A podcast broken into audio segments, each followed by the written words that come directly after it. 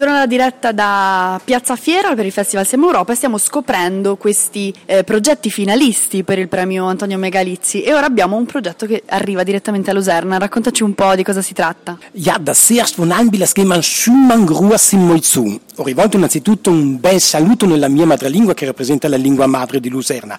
Il sentiero cimbro dell'immaginario è un, no, un modo nuovo per leggere antichi valori, nel senso che a Luserna le leggende cimbre sono sempre state eh, molto molto vive, diciamo che hanno avuto anche grande fortuna nel senso che sono state tramandate oralmente quale veicolo comunicativo, mezzo di intrattenimento serale, però poi fino al 1800 un parroco, Joseph Bacher, le ha raccolte, nel 1905 le leggende sono state eh, stampate ad Innsbruck, nel 72 gli allora giovani di Luserna del circolo culturale Mahatma Gandhi le hanno nuovamente ripubblicate e adesso le leggende cimbre di Luserna sono diventate percorso eh, eh, tematico. Quindi l'Europa, che spesso ci sembra così distante, in questo caso entra concretamente nei nostri territori. Eh, sì, l'Europa luserna è arrivata mille anni fa con la colonizzazione cimbra. I cimbri erano boscaioli, trasformatisi poi in contadini, erano praticamente eh, eh, frutto di ondate migratorie che dalla Baviera sono arrivati qui portando naturalmente tutto il loro bagaglio culturale,